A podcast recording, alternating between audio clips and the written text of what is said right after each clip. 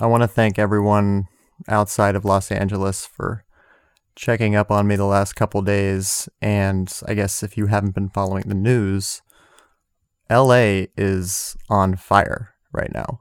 Like the Clippers and the Lakers together have won six in a row in the NBA playoffs. So seems like we're going to get that epic conference finals we've all been dreaming about this year. Plus, little thing called the Olympics coming in 2028.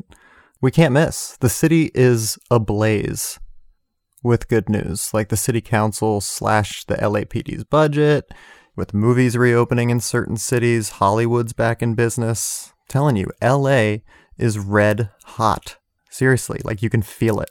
You can smell it.